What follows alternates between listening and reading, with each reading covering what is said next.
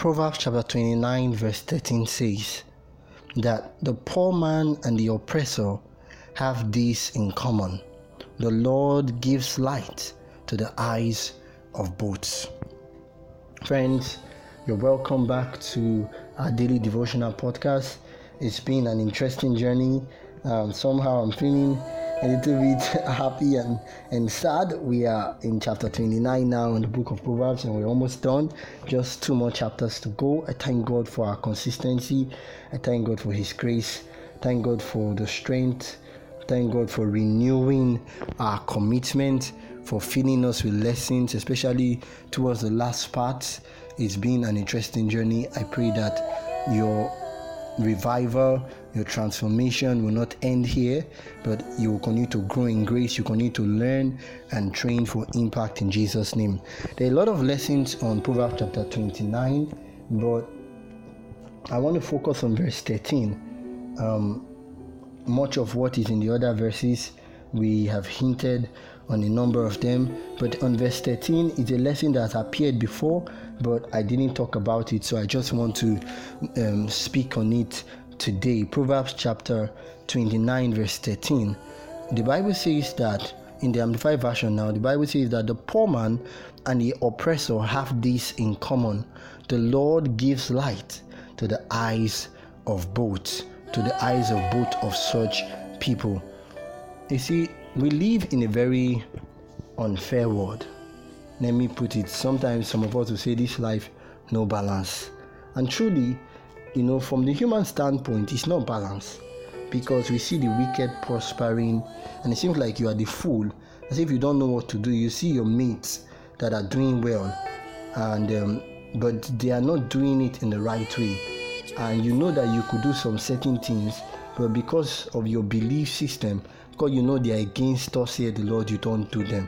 You don't prostitute, you don't do the internet fraud, you don't invest in certain kind of business, you don't go to certain occasions, you don't wear dress certain ways, and um, sometimes you begin to ask yourself, God, why do I do all of these things? Especially when you are experiencing difficulties in your life. And sometimes it gets so bad that even your relationship with God begins to take a left turn. You begin to ask questions, you begin to doubt the love of God in your life. You find it impossible to pray, impossible to go to church, and um, you're filled with guilt, with disappointment. You are disappointed with God, you are disappointed with yourself, you're disappointed with everybody, and um, it can be really crazy.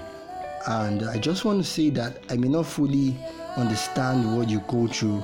I may not fully describe it, but God sees it. He understands your frustration. I, I tell you the truth, my friend. He understands. He he doesn't just understand. He wants to do something about it. I want to do a little lengthy reading from the book Step to Christ, um, and I pray it encourages you one way or the other, as it relates to the fact that God watches both the rich and the poor man. He watches both the good and the bad.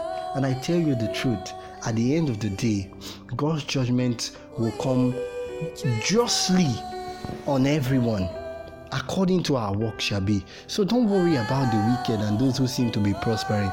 Their reward is coming both here on earth and in heaven. I tell you the truth, both here on earth and in heaven, especially in heaven when Christ returns, their reward will come on that last day. But it's my prayer that you stay faithful. You know, and the White says in excuse me, I still have the flu. Ellen White says in the book Step to Christ, page 100, keep your wants, your joys, your sorrows, your cares, and your fears before God. You cannot burden him, you cannot weary him. He who numbers the hairs of your head is not indifferent to the wants of his children. Because for just as the Bible says in James 5, verse 11, the Lord is very pitiful and of tender mercy. His heart, he continues to say, that his heart of love is touched by our sorrows and even by our utterances of them. And she encourages us that we should take to God everything that perplexes the mind. Nothing is too great for him to bear. For he who holds up the words, he rules over the affairs of men. Nothing in any way that concerns our peace is too small for Christ to notice. Hallelujah. There is no chapter in our experience that is too dark for him to read. There is no perplexity too difficult for him to unravel.